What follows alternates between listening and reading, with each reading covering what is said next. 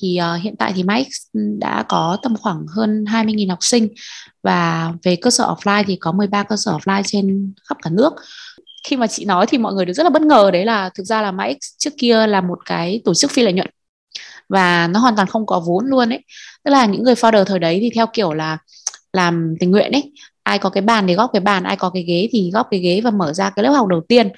Thì mọi người nhận cái mức lương rất là tượng trưng thôi kiểu uh, chỉ tầm 500 nghìn một tháng đúng rồi em mọi người sống kiểu gì? Không thể nghìn một tháng em không đóng tiền nhà luôn. không không sống được kiểu gì. Thế mà vẫn sống được và rất là vui vẻ luôn. Chiến thắng không phải là thằng mạnh nhất.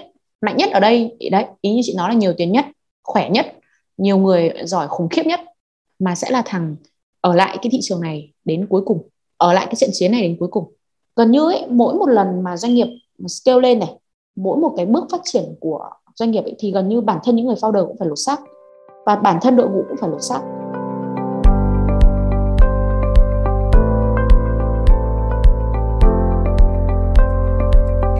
Xin chào các bạn, mình là Mia và mình là Hải Nam hai host của The Growth Podcast. The Growth Podcast là một sản phẩm thuộc hệ sinh thái khởi nghiệp của Up Youth và tại đây chúng mình sẽ cùng gặp gỡ, trò chuyện với những co-founder và leader của các startup công nghệ lớn tại Việt Nam để tìm hiểu, khám phá những chiến lược đằng sau hành trình tăng trưởng đầy cảm hứng từ con số không của các startup này nhé. Và trong tập podcast số 4 này, chúng mình rất là vui khi có sự góp mặt của chị Nguyễn Thị Thu Hà, co-founder và CEO của MyX. MyX thì có lẽ là một cái tên đã rất là quen thuộc trong cộng đồng các bạn trẻ học công nghệ tại Việt Nam rồi và cuối năm 2021 vừa rồi thì MyX cũng vừa đạt một một cột mốc rất là lớn đó là huy động thành công 3 triệu đô vòng Series A để bổ sung thêm nguồn lực cho giai đoạn tăng trưởng sắp tới và trong tập podcast này thì chúng mình sẽ cùng tìm hiểu về hành trình và bí quyết tăng trưởng của MyX từ con số 0 nhé. Và xin cảm ơn chị Hà đã nhận lời tham gia The Podcast. Chị có thể giới thiệu một chút về bản thân cũng như là gửi lời chào đến các bạn độc giả của podcast được không ạ? Ờ, xin chào Mia và xin chào Nam, xin chào tất cả những bạn thính giả đang nghe chương trình của The Growth Podcast ngày hôm nay. Thì um, uh, chị là Hà San, uh, chắc là trong xin phép chị được xưng chị luôn với cả hai à, hai bạn MC uh, à, duyên dáng ngày hôm nay thì uh, chị là Hà San thì um, hiện tại chị đang ở vị trí là CEO tức là giám đốc vận hành của MyX và chị cũng là một trong những founder đầu tiên của ờ, uh, MyX ở ờ, uh, 6 năm trước. Có lẽ để bắt đầu podcast này thì uh, bọn em sẽ có một vài câu hỏi warm up để mình khởi động trước. Xin mời Mia. Nó như kiểu là nó như kiểu một cái ice break game á chị. Um, và bọn em có một cái rule ha đấy là trong ba cái câu hỏi warm up này thì chị sẽ phải trả lời nhanh trong 30 đến 60 giây. So những câu hỏi nó những câu trả lời không được quá dài và chị phải nghĩ rất là nhanh. À, ok chị chuẩn bị sẵn sàng tinh thần chưa? Ok um, câu hỏi thứ nhất nếu mà chị chọn ra một tính từ uh, thì chị sẽ chọn tính từ nào ừ, để mà chị mô tả uh, cái suy nghĩ đầu tiên khi mà nghĩ đến uh, từ startup tức là khi mà nghĩ đến startup thì một tính từ đầu tiên mà chị nghĩ đến là gì? Ờ, chắc là cho chị một cụm từ đi Ừ. Ờ, chắc là chị uh, lấy luôn một cái tiêu đề của một cuốn sách mà chị cũng rất là thích đấy là The Hard Thing About the Hard Things. Oh, yeah. à, những điều những điều uh, vô cùng đau đầu và xoắn não về những điều vô cùng đau đầu xoắn não. Đó thì chắc là chị uh, uh, sẽ chọn cái cụm từ đó và nếu mà trong ngày hôm nay chị có thể sẽ chia sẻ sâu hơn là tại sao chị lại chọn cái cụm cụm từ này trên cái hành trình gọi là startup của mình. Chắc chắn rồi bọn em cũng rất là rất là tò mò À, ok, ừ. câu tiếp theo là uh, hãy chọn một từ để mô tả về hành trình của chị với MindX. Um, một từ thôi đúng không? Đúng rồi. Ừ, chắc là chị chọn từ growth luôn. Uh-huh.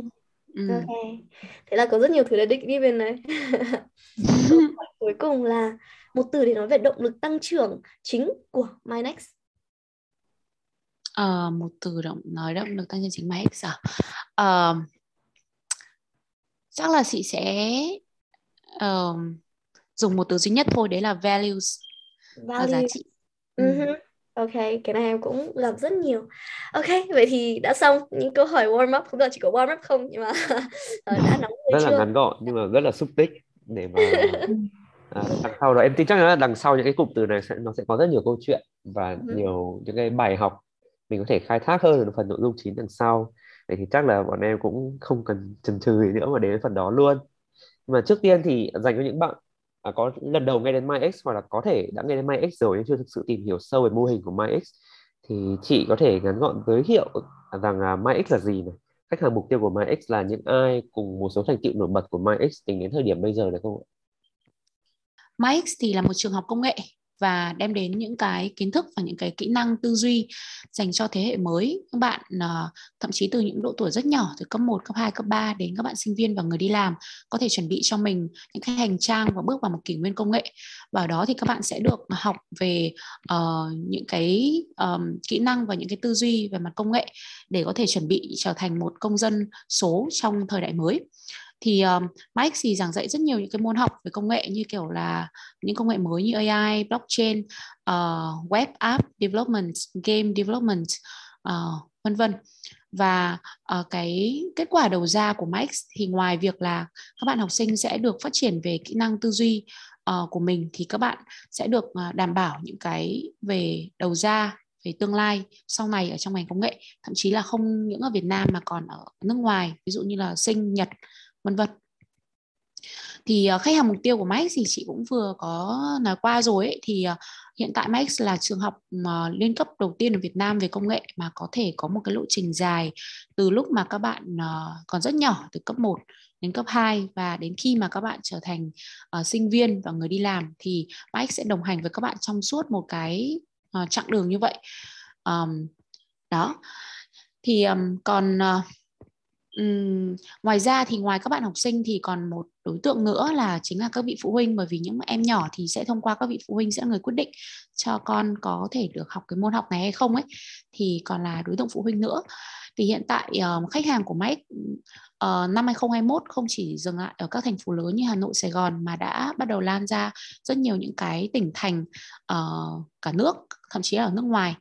Uh, ví dụ như Đà Nẵng, Vinh vân vân. Bởi vì nhờ cái sự thúc đẩy của công nghệ và cái mô hình học uh, trực tuyến thì hiện tại um, khách hàng của Max đang ở khắp nơi trên cả nước cũng như ở nước ngoài. Thì um, để nói về thành tựu nổi bật của Max thì chị nghĩ rằng là cái quan trọng nhất đối với một cái người làm giáo dục đấy là cái sự thành công của học sinh ấy. Um, thực tế là bây giờ có rất nhiều những bạn học sinh của Max mặc dù còn rất là trẻ nhưng mà các bạn ấy đã có những cái thành tựu rất là đáng nể.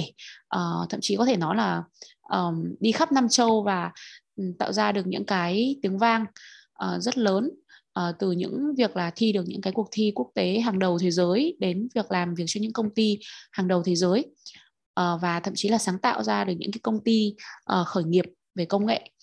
Thì uh, đấy là cái niềm tự hào và cái thành tựu mà Mike luôn trân trọng nhất um, còn để nói về kinh doanh đi thì uh, hiện tại thì Mike đã có tầm khoảng hơn 20.000 học sinh và về cơ sở offline thì có 13 cơ sở offline trên khắp cả nước um, đó thì uh, chắc là chị có thể giới thiệu qua về Mike như vậy Em khá là tò mò là với một cái gì đó rất là lớn như Minex như như như thời nay thì hồi đó nó đã bắt đầu như thế nào ạ? Và cái duyên của chị với Minex như thế nào?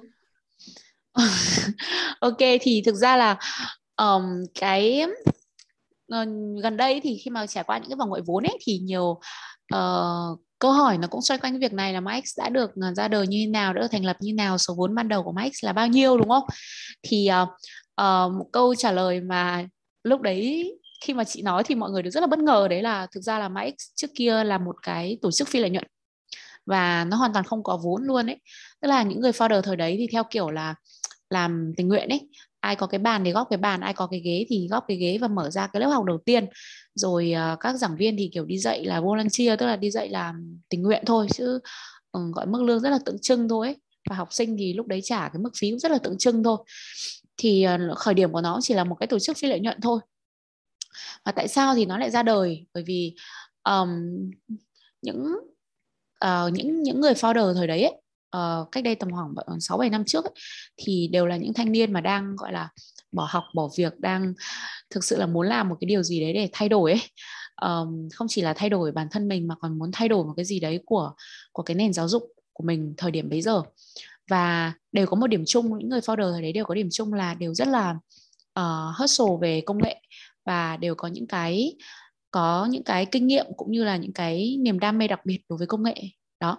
Thì cho nên là uh, Mike đã thời điểm đấy ra đời đã ra đời như kiểu một cái tổ chức để truyền bá cái việc học khoa học công nghệ ở Việt Nam. Và khởi điểm của nó thì là một tổ, tổ chức phi lợi nhuận. Cho làm vì đam mê đó. Đấy giống như Upuse bây giờ biết đâu sau này trở thành một startup triệu đô đúng không? Chị không biết. Thì uh, uh, đã bắt đầu như vậy thôi. Nó rất là đơn giản. Nó chỉ là một cái idea một cái sự ừ, tâm huyết uh, một cái niềm đam mê cái thời điểm ban đầu. Rất là trong trẻo rất là uh, nhiệt huyết của những người founder và những người đồng ừ, cộng sự lúc bấy giờ thôi. Và trong tay thì gần như không có cái gì không có kinh nghiệm không có vốn không có cơ sở vật chất không có ừ, ai gọi là giúp đỡ hay là có backup hay cái gì hết đó, đó em em đang tò mò là không biết là uh, vậy thì tức là vậy là cái thời đấy là mọi người không không làm nó tức là ban đầu mọi người không nghĩ rằng đây sẽ là một cái startup. Uh, vậy thì thứ nhất em em tò mò một cái một, một điều đấy là mọi người hồi đấy là đang muốn raise awareness rằng uh, cái việc ok học công nghệ nó là một cái gì đấy rất là quan trọng đúng không ạ? Uh, thì làm sao mà tức là nó nó khá là giống như cái việc educate user của mình. Thì hồi đấy làm sao mà chị raise được cái awareness đấy? Tức là tại vì em nghĩ rằng educate một cái người user thực ra nó cũng không hề dễ dàng một tí nào cả. Thì hồi đấy Minex sẽ làm như thế nào? Hay là bọn chị đã làm như thế nào ạ? Thời điểm bấy giờ thì thực ra việc học ờ, công nghệ ở Việt Nam thì nó gần như chỉ tồn tại trong trường đại học thôi. Như kiểu là trường ờ, Bách khoa, bưu chính viễn thông vân vân đúng không? Và có thể một số các hệ cao đẳng như Aptech thì họ dạy những cái chương trình như vậy. Và uh, cái chương trình ở trong trường đại học như bọn em biết là nó sẽ rất là khó thay đổi. Tức là gần như là công nghệ thay đổi thì rất là nhanh. Mỗi một năm mỗi một tháng là thay đổi rất nhiều rồi nhưng mà các cái chương trình trong trường đại học thì nó vẫn vẫn thậm chí là dạy những cái công nghệ mà cách đến 10 năm rồi người ta không dùng nữa rồi ấy. đó. Thế thì uh, còn cái việc mà cơ hội để tìm hiểu cho những cái người khác thậm chí là những cái em nhỏ hoặc là những người ngoài ngành ấy thì gần như là không chưa từng tồn tại luôn thế thì đúng như câu hỏi của Mia là làm thế nào để educate được thị trường đúng không? Và chúng ta sẽ phải gọi là một cái cách để go to market như thế nào sẽ là phù hợp nhất. Thì um, cái cách mà em chọn lúc đấy uh, như thế này. Thứ nhất là mình sẽ chọn một cái uh, segmentation mà tức là cái phân khúc khách hàng mà nó dễ dàng để tiếp cận với cái mô hình của mình nhất. Thì thời điểm bây giờ thì vẫn là cái câu chuyện cơm áo gạo tiền cho những bạn mà tốt nghiệp ra trường à, chị nhớ không nhầm thì ví dụ như những cái trường uh, như kiểu đại bách khoa thời điểm đấy cái tỷ lệ mà tốt nghiệp ra trường và có việc làm nó cũng chỉ tầm khoảng hơn 50% thôi. Uh, cách đây tầm khoảng 6 7 năm ấy. Đó. Thì uh, um, lúc đấy Max đã lựa chọn cái phân khúc chính là các bạn mà sinh viên đang học ở các trường đại học công nghệ trên cả nước. Uh, những bạn đó thì thứ nhất là có thể là không theo được cái chương trình trên trường có thể không tìm thấy sự hứng thú trong cái việc học trên trường hoặc thậm chí là kiến thức ở trên trường không đủ để equip cho các bạn ấy cho công việc sau này khi mà các bạn ra trường. Thì ờ, uh, máy đã chọn phân khúc này trước bởi vì dù sao đấy cũng sẽ là một cái uh, phân khúc mà có gọi là cái nhu cầu rõ ràng và ngay trước mắt ngay lập tức luôn. Thì uh, uh, cái đấy là cái thứ nhất. Sau đấy khi mà bắt đầu uh, xây dựng được những cái chương trình học và bắt đầu có những cái gọi là tiếng tăm nhất định ở trong việc học công nghệ ở, ở cái phân khúc đấy rồi thì Mike bắt đầu là đẩy cái việc giảng dạy xuống những độ tuổi thấp hơn là cấp 3 xong đẩy xuống cấp 2 xong đẩy xuống, xuống cấp 1 Thế thì thực ra cách đây 5 năm thì ngay cả cái việc mà học công nghệ mà cho các bạn nhỏ kiểu cấp 1, cấp 2, cấp 3 nó cũng rất là xa lạ ấy. tức là kiểu gần như mọi người còn không biết đấy là cái gì ấy. Kiểu phụ huynh học sinh còn không biết coding nó là cái gì hay là uh, công nghệ lập trình học cho bọn trẻ con nó là cái gì luôn ấy. Thì uh, um, cái điểm thứ hai mà khi mà đánh đến những cái uh, phân khúc khách hàng mà gần như là chưa từng có xuất hiện cái nhu cầu này ấy, thì uh, mình sẽ buộc phải uh, có hai thứ. Một là khiến nó rất là easy to access tức là nó phải rất là dễ dàng tiếp cận. Khi mà nói về cái công nghệ thì thực ra nó như một thế giới mới ấy, và mình phải nói cái bằng cái ngôn ngữ mà khiến cho khách hàng rất là dễ hiểu. Cái value cái giá trị của mình đem đến cho khách hàng nó phải rất là dễ hiểu và rất là um, um, trực quan ấy để mọi người nhìn thấy được là con họ học xong cái môn này thì sẽ làm ra được cái gì sẽ có được những cái giá trị như thế nào. Đó. Và cái cách thứ hai là thực ra hồi đấy Mike thì gần như là như chị ừ, chia sẻ lúc đầu là làm gì đâu có vốn đâu đúng không? Đâu có nguồn lực để mà kiểu chạy tiền quảng cáo hay là đổ tiền marketing để làm mass uh, campaign xong rồi educate thị trường đâu hoàn toàn không có luôn. Thế thì mình sẽ phải lựa chọn một cái phân khúc khách hàng để mình đi vào. Uh, ý chị là trong cái trong cái phân khúc to thì sẽ có những phân khúc nhỏ hơn và mình sẽ lựa chọn cái phân khúc nhỏ hơn đấy để đi vào và đánh chiếm được cái cái phân khúc đó rồi dần dần lan xuống các phân khúc dưới thế thì ví dụ với đối tượng uh, phụ huynh và trẻ em thì mình sẽ buộc phải chọn những cái người mà sẽ có cái uh, cái hiểu biết uh, và cái sự va chạm nhất định đối với cả cái ngành công nghệ cũng như là họ sẽ nhìn trước được tương lai là công nghệ sẽ có cái vai trò như nào trong cuộc sống ấy. thì gần như những tập khách hàng đầu tiên của Max đều là những người rất là elite tức là phụ huynh là những người cực kỳ là là là có vị thế cao trong xã hội này họ rất là hiểu biết này họ hiểu được tương lai họ nắm được cái xu thế và họ biết rằng là công nghệ là một cái kỹ năng cần thiết trong tương lai của họ của con họ. Thì uh, họ sẽ có cái hành vi uh, được thúc đẩy bởi cái việc uh, cái cái việc gọi là sử dụng uh, mua cái sản phẩm của Max nó dễ dàng hơn rất là nhiều. Thì mặc dù câu chuyện nó rất là buồn cười ấy là ngày xưa thì uh, Max thì là một cái cơ sở nó rất là tồi tàn thôi kiểu một cái nhà dân xong rồi là có mấy cái bàn ghế như kiểu là cái thời học ngày xưa của học sinh ấy kiểu ghế gỗ băng dài kiểu kiểu như thế. Và và trông thì nó rất là tồi tàn ấy kiểu như vậy. Nhưng mà phụ huynh thì kiểu đi vào toàn hỏi là uh, có chỗ đậu đậu xe ô tô không? Kiểu toàn đi may bách cả đi Mercedes các thứ vào rồi đỗ ở cửa ấy kiểu kiểu như thế. Nhưng mà tại vì mình là cái đơn vị duy nhất mà có thể cung cấp được cái giá trị uh, cái cái cái sản phẩm thời vào thời điểm lúc bấy giờ như kiểu là mình là người tiên phong ấy. Cho nên họ là những kiểu early adopter là họ sẽ chấp nhận được cái việc là uh, ok thậm chí là cái dịch vụ chưa được tốt uh, rồi cái cơ sở vật chất chưa được tốt nhưng mà họ vẫn sẵn sàng cho con đi học. Thì sau đấy là dần dần là mình mới có thể là lan tỏa và mở rộng xuống những cái tập khách hàng mà ít có sự ảnh hưởng hơn và bằng chính cái, cái tập khách hàng có có cái tầm ảnh hưởng rất lớn lúc ban đầu của mình mà cái thời đấy thì uh, chị đã tiếp cận họ như thế tức là team Minex đã tiếp cận họ như thế nào? Đã ừ. làm sao để tìm được những cái tức là có lẽ là tìm không biết là nó tìm có dễ khách hàng đúng không? đúng không thì làm sao để mà thích được đến okay. đến họ. Ok thì thực ra là chị nghĩ là cũng là một cái câu chuyện mà um, có thể sẽ gợi ý được rất nhiều cho những cái bạn trẻ startup bây giờ. Thực ra bây giờ nhá thì mình có rất nhiều những công cụ đúng không? Như kiểu là chạy quảng cáo hay là um, những cái kênh truyền thông xã hội các thứ ấy, nó nó sôi động hơn rất là nhiều so với cách đây tầm khoảng 6 7 năm ấy thời đấy thì ví dụ như Facebook các thứ thì nó rất là mới, rất là sơ khai, nó chưa có gì cả. Thì uh, cái kênh để mà acquire khách hàng cái thời điểm đấy thì nghe thì nó nó rất là buồn cười nhưng mà khách hàng ở đâu thì mình ở đấy. Họ học ở đâu, họ sống ở đâu thì mình sẽ thậm chí là gõ cửa từng nhà để mình mình mình tìm được đến họ luôn ấy. Ví dụ như uh, những cái lớp học đầu tiên dành cho sinh viên của MyX ấy, thì được tìm kiếm và được uh, gọi là um, tìm kiếm được khách hàng ở chính trường bách khoa. Tại vì cái thời đấy là cái cơ sở đầu tiên của Max ở gần trường bách khoa mà. Mình vào trong tận trường bách khoa kiểu phát tờ rơi này đến từng lớp học luôn. Uh, xin thầy giáo giờ ra chơi xong rồi vào chia sẻ trên giảng đường đại học về về cái uh, lớp học của Max uh, hồi đấy tên là TechKids xong rồi uh, thậm chí là founder ấy trực tiếp chị này rồi các founder khác là phải là người mà đi uh, mời từng học sinh các thứ rồi đến để tham gia kiểm tra đầu vào các thứ thôi. Đó xong rồi ngoài ra thì những cái kênh như kiểu là Facebook các thứ thì cứ đăng hết thôi cứ đăng rồi là chia sẻ các thứ lên. Chia sẻ về uh, những cái câu chuyện chia sẻ về những cái um, xu hướng vân vân. Thì um, đấy thời điểm hồi đấy làm như kiểu là mình cũng không có kinh nghiệm ấy thì cứ thấy khách hàng ở đâu là mình lao đến thôi.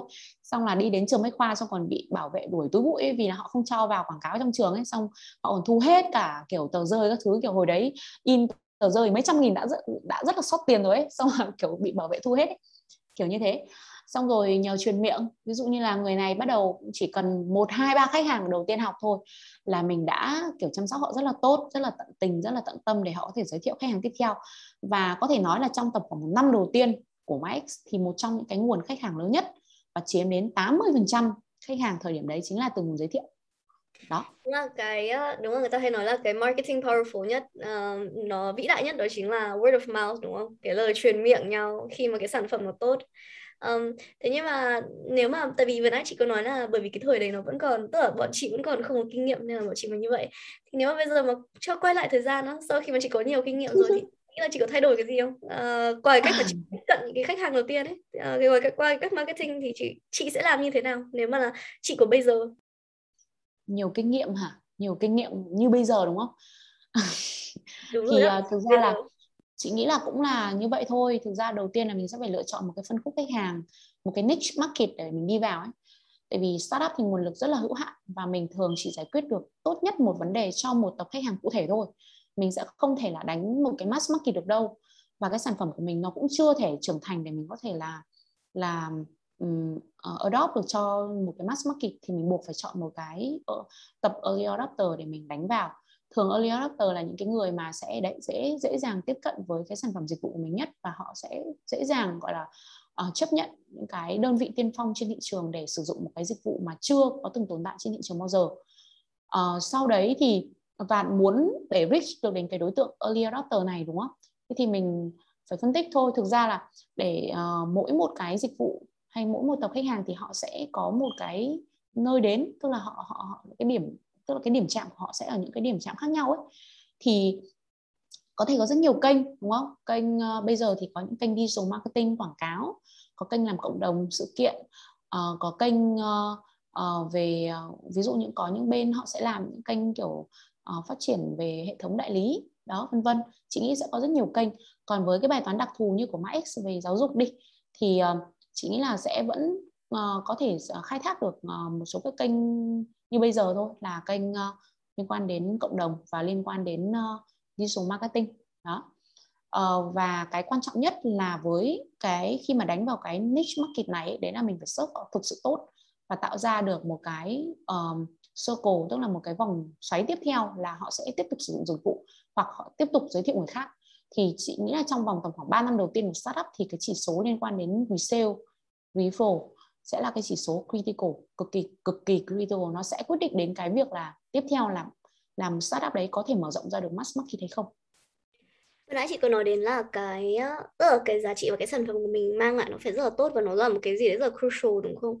Thì em ừ. em đang hơi tò mò một xíu là bởi vì em biết rằng là MyNext bây giờ thì có tận 13 trung tâm đào tạo và nói chung là có rất là nhiều những cái chi nhánh khác nhau ở ở, ở, ở nhiều vùng miền thì cái mà tò mò là làm thế nào mà bọn chị có thể ờ, giữ được cái chất lượng của giáo trình học ờ, và cái khóa học ở từng nơi nó giống nhau á. Tại vì thực ra em cảm thấy nó là một cái điều rất là khó, nếu mà có rất rất nhiều trung tâm khác nhau.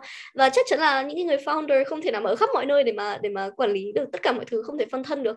Thì làm thế nào để chị có thể đảm bảo rằng cái khóa, cái cái cái cái cái giá trị à, và cái chất lượng của từng khóa học ở từng tất cả mọi nơi nó đều rất là tốt và giống nhau?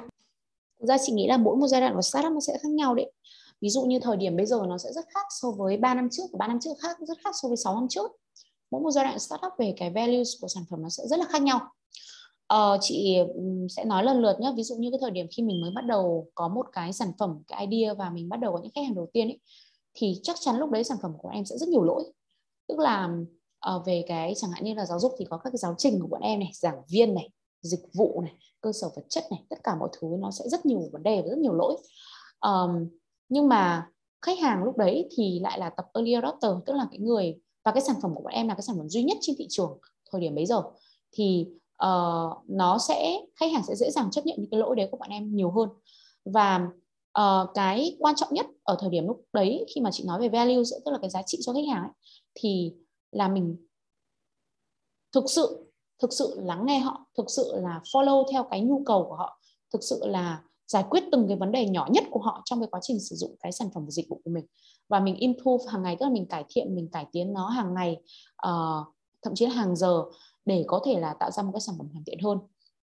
Thì khách hàng cái thời điểm đầu tiên ấy họ sẽ nhìn thấy cái điều đấy và họ sẽ trân trọng bọn em và họ sẽ cảm thấy thực sự đây là một cái startup một cái đội ngũ mà tận tâm với khách hàng uh, đang cố gắng tạo ra cái cái cái value cho cho họ và cho con cái của họ thì họ sẽ rất là trân trọng. Và đến bây giờ những khách hàng đầu tiên uh, của Max bao gồm tất cả từ học sinh đến phụ huynh trong vòng tầm khoảng 2 năm đầu tiên chị đều thuộc từng người một. Tức là chị nhớ từng tên từng người một biết họ thậm chí là bây giờ đang làm gì đang ở đâu học trường nào bố mẹ làm nghề gì đúng không? À, con có theo ngành công nghệ thông tin hay không con đang học ở đâu con đang làm cái gì là chị thuộc hết chị biết hết. Thì cái cái nó có một cái beauty tức là nó có một cái vẻ đẹp ở, ở startup ấy, đấy chính là cái người founder ấy phải rất là obsession với khách hàng của mình. À, thời điểm đầu tiên khi mình không có nguồn lực thì mình hãy chăm sóc tốt nhất cho họ từng người một. Như kiểu đúng nghĩa là cá nhân hóa họ những khách hàng như kiểu quý như vàng ấy. thời điểm đầu tiên mình trân trọng từng người một luôn. Thì uh, đấy là những cái gọi là thời điểm đầu tiên và um, trong suốt cái quá trình mà có những khách hàng đầu tiên thì là cái cơ hội kiểu quý giá vô cùng để mình có thể hoàn thiện cái sản phẩm của mình họ sẽ là những cái người giúp mình hoàn thiện sản phẩm của mình và nếu mình thực sự lắng nghe và thực sự là là trân quý cái cơ hội có những khách hàng như vậy đó còn uh, sau đấy ừ. Dạ, yeah, uh, em đang hơi hơi tò mò một xíu xíu là cái thời đấy thì chị nói là cái thời mà bọn chị mới bắt đầu á thì là ừ. thật ra là bọn chị là non-profit đúng không? Là hồi đấy cũng không nghĩ là làm startup đâu. Và ừ. non-profit là gì? Tức là bọn chị cũng không hề có lãi từ đấy. Và ừ. cũng vậy thì tại cái cái cái gì khiến cho bọn chị lại sống chết vì nó? Tức là làm startup thì đúng là cũng là sống chết vì nó nhưng mà nếu mà là một cái gì đấy mà thậm chí là con chẳng mình còn chẳng được một đồng tiền nào từ đấy thì tại sao lại sáng trưa chiều tối uh, thức đêm thức hôm và, và, và lại quyết liệt với nó đến thế? Ok. Um, thực ra thì chị nghĩ là có câu trả lời của em à câu hỏi của em rất là hay chị nghĩ rất là hay. Kể cả là không phải là non profit nha chị nghĩ trong vòng tầm khoảng 3 đến 5 năm đầu tiên của startup thì cái câu hỏi là tại sao mình phải làm cái thứ kiểu nó nó kiểu nó điên rồ như thế này ấy cũng là một câu hỏi rất là thường trực chứ không phải chỉ là, là làm non profit đâu. Thì um, um, thực ra là câu chuyện mà non profit của máy kéo dài tầm một năm. Tức là bọn chị làm cái cái cái mô hình đấy tầm một năm. Uh, nhưng mà thực tế là chị uh, cái này sorry một tí tại vì Upuse hiện tại cũng là mô hình non profit đúng không? Uh, chị thì chị thấy rằng thời điểm lúc bấy giờ là chị thấy rằng mô hình non profit ở Việt Nam rất khó bền vững. Nếu mà nó không nó có sẽ có mấy điểm sau. Một ấy là nó uh, không có một cái nguồn lực để backup và sau đấy thì gần như là cái đội ngũ nó sẽ bị xoay vòng liên tục ấy. Tức là gần như là mình sẽ chỉ có thể commit được với nó và nhân sự khác ấy, chỉ commit được với nó trong một khoảng thời gian thôi. Sau đấy thì họ sẽ phải có những công việc full time đúng không? Họ phải tập trung vào việc học đi làm vân vân. Họ có những cái mục tiêu trong khác trong cuộc sống và non cái tổ chức đó thì nó chỉ nó chỉ là gọi là second priority thôi. Tức là cái cái ưu tiên số 2 thậm chí số 3 số 4 thôi ấy. nó không còn là ưu tiên số 1 như cái thời điểm mà họ làm nữa. Thì nó sẽ rất là không bền vững khi mọi người sẽ lần lượt rời bỏ nó. Và nó rất khó có sự kế thừa. Tức là từ cái uh, gọi là đời nọ sang đời kia nó rất là khó có sự kế thừa. Thì um, cái thời điểm mà khi mà Mike quyết định là chuyển sang mô hình doanh nghiệp ấy là lúc mà gần như mọi người đi hết. Tức là mọi người đi du học này tại vì tổ chức uh, lúc đấy thì cũng rất nhiều những người muốn đi du học này muốn đi um, đi đi làm full time. Đấy gọi ra trường đi làm full time. Và chỉ còn một số những người gọi là đam mê nhất những người mà gọi là trụ cột ở lại thôi. Và mình thấy rằng là nếu mà tiếp tục mô hình này trong vòng nhiều năm nữa thì nó sẽ không bền vững. Và cái mục tiêu của uh, Max lúc đầu là tạo ra giá trị cho cộng đồng đúng không? Thay đổi cái nhận thức xã hội đúng không? Thì một cái mô hình mà không bền vững ấy thì mình sẽ chỉ làm được một vài năm thôi. Và mình sẽ buộc phải tạo ra một mô hình gì khác bền vững hơn. Thì lúc đấy cái ý niệm của anh chị thì nó rất là đơn giản thôi thì nghĩ rằng là có thể doanh nghiệp khi mà nó uh, bắt đầu hình thành những sự chuyên nghiệp nhất định có nguồn thu nguồn chi vân vân thì maybe nó có thể giữ chân được những cái người ở lại và sẽ tiếp tục phát triển lên. Thì sau đấy quyết định là chuyển sang mô hình uh, doanh nghiệp. Thì uh, thực ra là khi mà chuyển sang mô hình doanh nghiệp thì trong chị nghĩ là chắc phải hai năm đầu tiên ấy thì mọi người nhận cái mức lương rất là tượng trưng thôi. Kiểu chị bây giờ chị nhớ lại chị không hiểu tại sao hồi đến có thể sống được với cái mức lương như thế luôn ấy. Kiểu uh, chỉ tầm 500 nghìn một tháng một triệu cao lắm lên được 2 triệu một tháng kiểu kiểu như thế. Em hỏi một xíu là hồi ừ. đấy là người làm full time ấy hả chị? Full time, full time. luôn. Đúng rồi, rồi em người sống kiểu gì? Không thể một tháng em. Đóng đóng tiền nhà luôn. không không nhớ được luôn. Thực ra chị thực sự là chị không thể nhớ được luôn ấy là tại hồi đấy mình sống được không sống được kiểu gì. Thế mà vẫn sống được và rất là vui vẻ luôn. Rất Đó. vui vẻ. Wow. Khi mà chuyển sang mô hình startup thì tại vì mình đâu có vốn ban đầu đâu đúng không không em? Thì gần như là có cái nguồn tiền như nào thì một phần thì trả lương cho mọi người đúng không? Một phần thì quản trị tài chính lúc đấy nó rất đơn giản thôi. Trả lương mọi người còn đâu thì gọi là để để tái đầu tư ấy. Có một lớp học rồi thì mở ra hai lớp học có một cơ sở mở ra hai cơ sở kiểu như thế kiểu tái đầu tư ấy, chứ hoàn toàn là là không kiểu mọi người đâu đâu có như kiểu là ở family business xong là kiểu có tiền bao nhiêu bỏ vào túi đâu đâu không không phải như thế như thế. Hồi đấy thì... chị có làm một cái công việc gì khác để mà balance lại được nó không không không không không, không. quan quan điểm quan điểm của mà founding team từ cái thời điểm làm uh, làm phi lợi nhuận đến bây giờ luôn ấy là đã làm là phải commit mà trên 100% không có chuyện là đi làm full time chỗ nọ xong là đi đi support thêm hay là làm part time ở chỗ này. Xong rồi khi nào mà thấy nó bắt đầu phát triển lên thì mình mới bắt đầu bỏ về full time đâu ngay từ lúc thời điểm đầu tiên là tất cả mọi người đã commit full time rồi. Đó.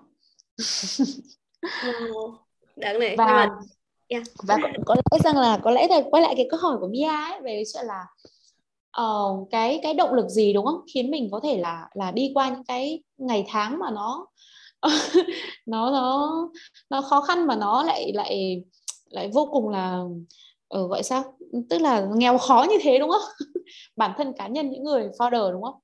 Thì uh, um, chị nghĩ rằng là những người founder thì cũng cũng gần như là thứ nhất là bản chân bản thân chị nghĩ là trong đội ngũ founder cũng có những cái tố chất đặc biệt. Và cái thứ hai là cũng là một cái um, sự rèn luyện ấy sự rèn luyện. Um, tức là Ừ, cái tinh thần, gọi là, không từ bỏ ấy. bởi vì, ví dụ như giáo dục em biết sẽ có những cái mùa downtime ấy, kiểu, thậm chí là tết ấy, tết phải đi vay tiền các thứ để sống tiếp cơ mà. Kiểu, vay tiền để cho, kiểu, công ty có thể là, kiểu, trả lương cho nhân sự, trả lương cho giáo viên, trả cơ sở vật chất các thứ. Những cái năm đầu tiên ấy, kiểu kiểu như thế, khi mà nguồn tiền nó về nó không đủ ấy, xong rồi thậm chí là founder còn về ăn tết còn trả có đồng nào ấy, kiểu kiểu như thế. Nhưng mà cái cái điều ở đây ấy là thực sự chị nghĩ là cái cái sự tâm huyết và cái sự quyết tâm mà nó rất là thậm chí nhiều người như kiểu bố mẹ nhìn vào rồi thấy nó xong bọn này nó điên ấy. Kiểu có lẽ là như kiểu là một cái máu nó rất là là là điên rồ cái crazy ở trong cái cái con người của mình ấy. Đó. Nhưng mà nó... ừ. Ờ, ý là cái máu đấy nó từ đâu ạ? Tức là từ đâu? Từ đâu mà không, không, ý là ý em là nó không thể nào tự nhiên bùng phát tất cả mọi người có một cái máu gì đấy và cùng đồng lòng là sống chết gì cũng phải làm được nó. Tức là ừ. Ờ, thường thì em hay gặp cái câu chuyện rằng là không biết là My Next có như vậy không ha? Thì thì em em em rất là tò mò không biết rằng là nó có phải là vì cái lợi ích cộng đồng không? Tức là hồi đấy là mình mình desperately mình rất là muốn thay đổi cái cộng đồng mình muốn mang lại một cái giá trị gì đấy và và và muốn uh, raise cái awareness là ok bây giờ cái việc học uh, học công nghệ thông tin nó là cái gì rất là quan trọng và mình muốn mọi người cái cái thế hệ trẻ hơn họ họ họ họ, họ có được cái điều đấy ờ, và vì nó như là vì vì cái giá trị cộng đồng mà để giúp đỡ người khác giúp đỡ ra cho cộng đồng thì liệu nó có phải là cái lửa đấy không hay nó đơn ừ. giản chỉ là một cái lửa một cái lửa thôi nó đơn giản chỉ là cái lửa và nó cũng không phải là vì cái gì cả ừ. thực ra đúng những người founder ấy mà có thể đi qua được những cái giai đoạn khó khăn nhất kể cả là chị nghĩ là bây giờ những cái năm covid vừa rồi đúng không? Thậm chí là những, sau này có sẽ rất nhiều cái thử thách còn lớn hơn thế rất nhiều ấy. Thì uh, nếu mà chỉ là vì kiểu lợi ích cá nhân nhá theo kiểu là tôi muốn làm giàu ấy, thì chắc chắn là bỏ từ lâu rồi. đó. Uh, chỉ bản thân những người founder họ luôn có một cái passion tức là một cái đam mê một cái sự cháy bỏng nào đấy trong cái tâm trí của họ và họ muốn làm cái điều đấy. Họ cái cuộc đời của họ là muốn muốn thực sự muốn làm cái điều đấy. Và bản thân anh chị khi mà làm thời điểm đấy thì nghĩ rằng là nếu mà không phải là mình thì sẽ không phải là ai khác. Không có mình uh, không có một cái người nào đấy dám đứng ra nhận trách nhiệm dám đứng ra để thay đổi thì sẽ không có ai làm cái việc đấy cả. Uh, và uh, có lẽ là cũng một phần từ bản thân tức là từ cái cái cái bản thân cái con người của mình ấy cũng có những cái cái cái cái cái điểm đấy rồi. Nhưng mà cũng là thông qua chính cái quá trình mà mình tiếp xúc với cộng đồng tiếp xúc với khách hàng của mình mình mới thấy rằng là thực sự là mình cũng được truyền động lực rất nhiều chứ khi mà mình giúp đỡ được một khách hàng, đúng không? giúp đỡ được một học sinh của mình có thể tiến bộ thậm chí có những cái bạn mà khi mà học của mình ấy, thậm chí là, kiểu, không có tương lai luôn ấy kiểu, nó cảm giác là bế tắc, nó sắp bỏ học, đại học đến nơi rồi ấy. kiểu, không có tương lai, kiểu, cảm thấy sắp về nhà làm công nhân cái thứ đến nơi rồi ấy. nhưng mà nhờ mình mà họ đã thay đổi được cuộc đời của họ nhờ mình họ có một cái tương lai tươi sáng hơn ấy và mình thấy được cái động lực ở cái việc đấy, mình thấy rằng là cái ý nghĩa của cái việc mình làm nó vô cùng quan trọng không cho không chỉ cho một cá nhân mà sau này nếu mình làm được nó sẽ cho cả một thế hệ. Thì đặc biệt là cái câu chuyện giáo dục em biết đúng không? Trồng cây 10 năm còn trồng người trăm năm ấy nó sẽ là cái impact đến cả trăm năm sau ấy thậm chí rất nhiều trăm năm sau ấy. Cho nên là mình buộc phải làm và mình không được phép bỏ cuộc. Đó.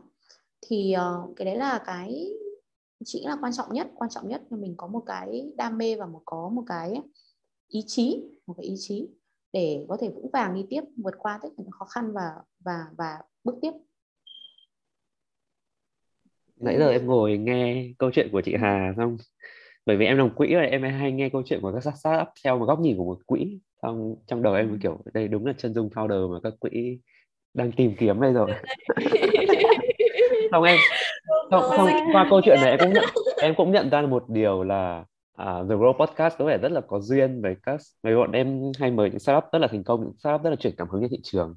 Và dường như các câu chuyện này đều có một điểm chung đó là những startup đó đều là những startup đi đầu khai phá một cái thị trường rất là mới Việt Nam. Như trước là Fin hay Fin hay thì khai phá cái mảng micro investment ở Việt Nam rồi Base khai phá chuyển đổi số. Rồi hôm nay là có ừ. MyX nó bắt đầu đi tiên phong trong câu chuyện là truyền tải. Cái câu chuyện là dạy coding cho cho học sinh và sinh viên Việt Nam.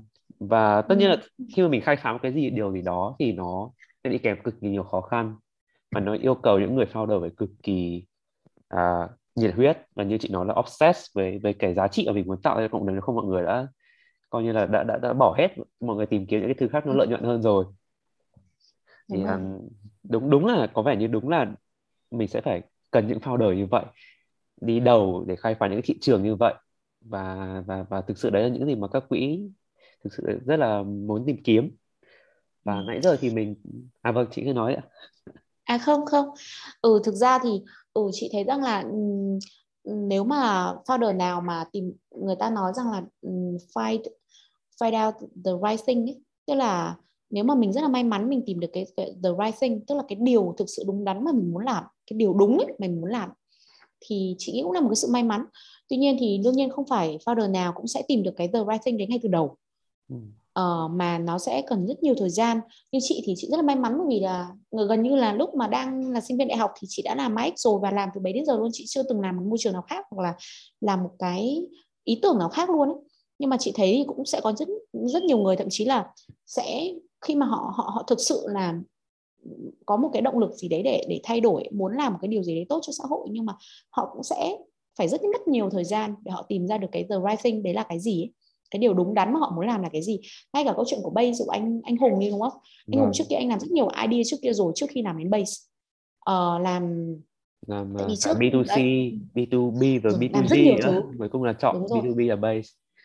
Đúng rồi. Thì thì họ cũng phải thử, họ cũng phải thử họ cũng phải try out họ cũng phải kiểu thử sai rất là nhiều để tìm ra được một cái ý tưởng một cái điều mà họ sẽ muốn commit và thậm chí là muốn biến thành một công ty số 1 của thị trường ấy.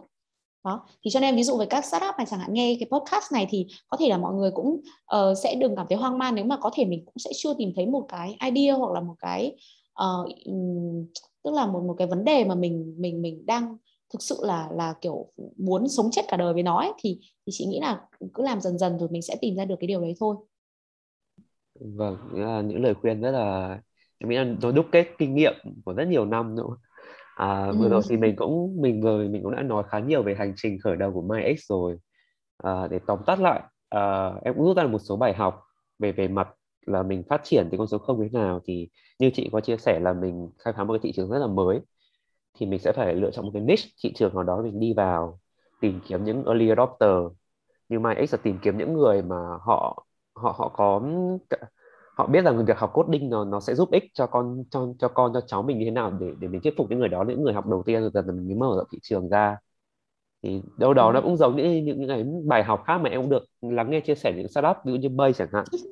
Bay cũng bắt đầu từ con số không cũng bắt đầu từ những doanh nghiệp trong network thôi à, đâu đó khoảng 10 10 doanh nghiệp đầu tiên là những người mà rất là buy in hồi đấy rất là buy in về cái câu chuyện là chuyển đổi số nó sẽ là một cái thứ tương lai ở Việt Nam và bay coi như là chăm sóc những 10 khách hàng đấy cực kỳ cẩn thận rồi dần nó mở ra thì đâu đó nó là một cái principle một cái quy tắc chung chung mà những startup khai phá một thị trường mới nên nên áp dụng cho cho mình.